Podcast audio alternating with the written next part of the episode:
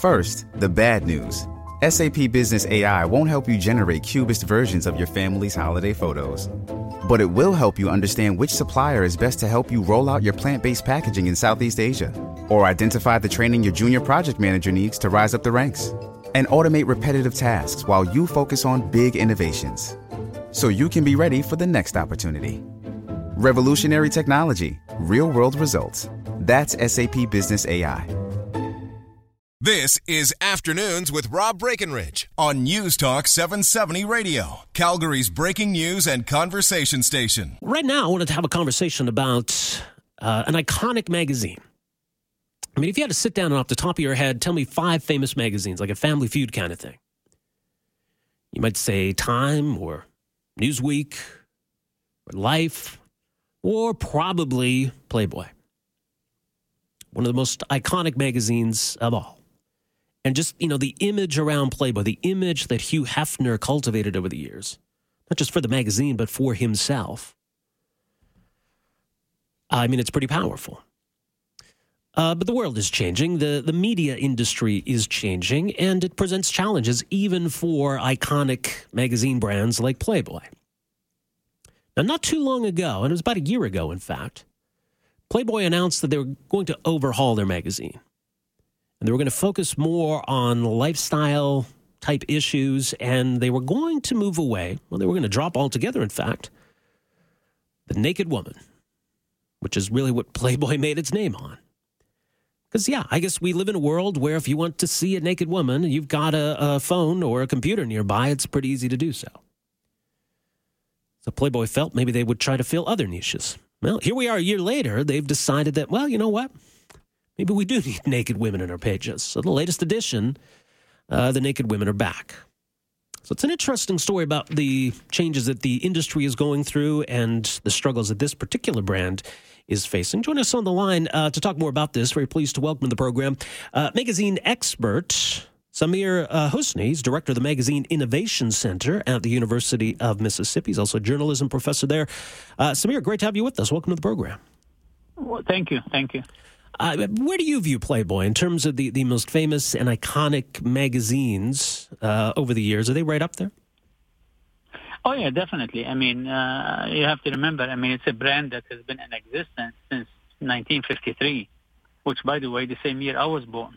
So, no, so when you think about it, that Hugh Hefner is by far the longest serving editor slash publisher creative director of a magazine since its inception. I mean, nothing come close to to Hugh Hefner and his longevity, which was on one hand great thing for the magazine to maintain its identity, and on the other hand, uh, a curse because uh, the magazine froze in the late 70s, and nobody was able to, you know, throw some heat toward that magazine to revive it because Hefner was involved until last few months. And, and that's where the chance that Cooper may have that, that they may be able to reinvent this brand. Yeah, now Cooper is is uh, Hugh's son, right? So he's he's now running the show. So and he is, you know, he's almost the same age as his dad was when he launched Playboy in 1953. Oh, is that right? Yeah, what, I mean, Cooper is 25, I think, and, and yeah, he's 90. It's a big gap. um, yeah. so what, why why did they decide to to no longer have what was to have nude women in their pages? What was the rationale for for getting rid of the naked women? Well, I mean, the, their first rationale was that maybe if we get rid of the naked women, we will get better displays at the newsstands. So you could see now like Playboy on the front shelf at Barnes and Noble without any covers without any blinders. You can see it at the airport. And what they did not recognize is that that brand was based on a DNA that Hugh Hefner came up with, which combined great editorial content plus next door naked models and women's and neighbors. I mean, back in the 50s, we had tons of magazines that had nothing but naked celebrities. Mm-hmm. And most of the adult magazines back then had technically no content. I mean, they had like one article among all these pictures just to satisfy the needs of the United States Postal Service, that they should have a variety of content.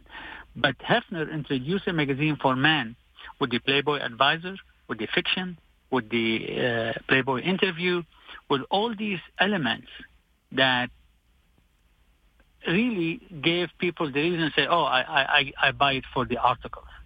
Uh, Yeah, I right. read the articles. And as I'm flipping the pages, I will see a, a, a nice, you know, erotic, artistic picture. But when was the last time you heard anybody talking about articles in Playboy?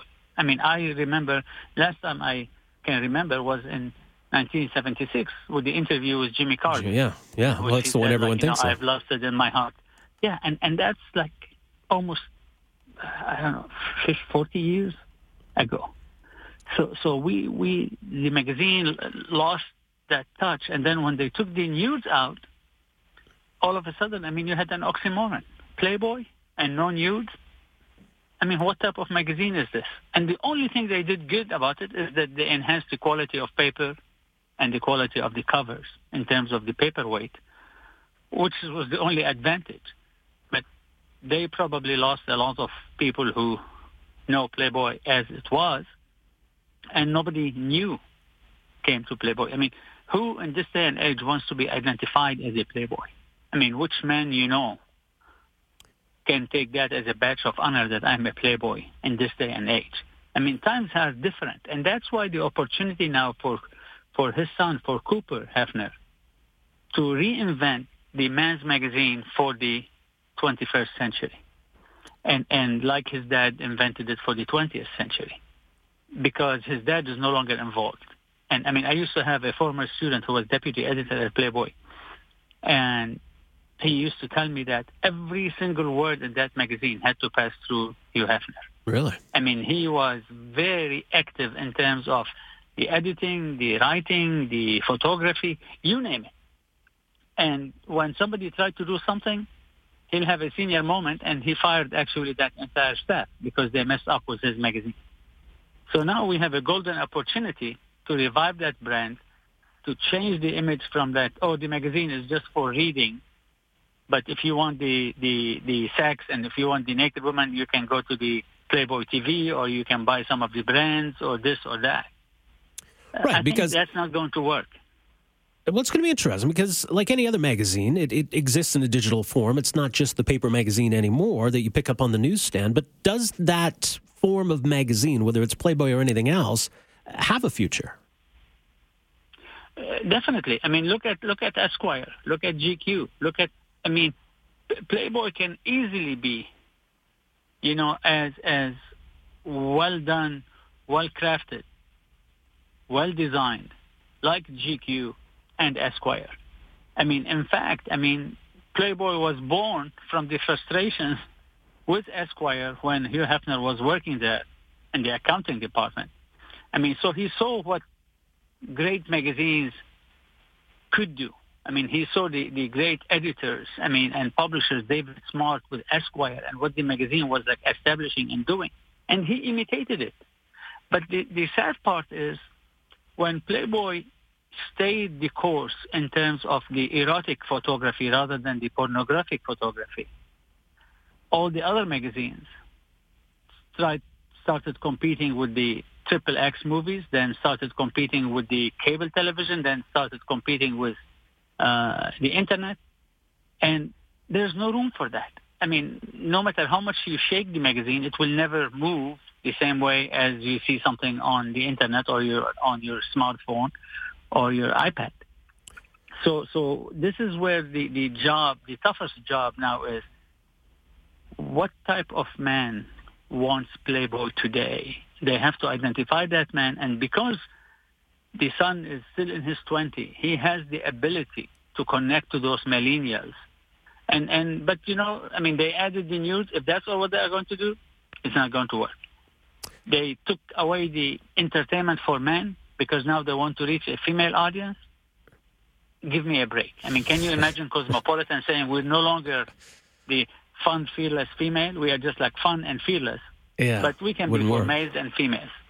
I mean, it's like, uh, which woman is going to, I mean, yeah, there will be a few women picking up a copy of Playboy, like there's 5% of guys who pick up Cosmopolitan. But unless they can identify what the millennial man in the 21st century need from a printed magazine, is going to be very tough. Well, it is. And I, for someone who's 25, I mean, Cooper Hefner is 25. He grew up around all of this. But for someone else who's 25, they probably didn't have uh, Playboy under their mattress when they were a teenager. And they probably don't really have an appreciation for the brand. It, it's kind of meaningless, I think, to your typical 20 something, isn't it? It's not only meaningless, it's, it scares them because just the idea of this is my grandpa's magazine. Right. Yeah. This is my father's magazine and and that's what I mean. I've I've been like saying all as long as we have pictures of Hugh Hefner, you know, popping Viagra and taking pictures with all these models and the first few pages of the magazine, it's not going to help the cause.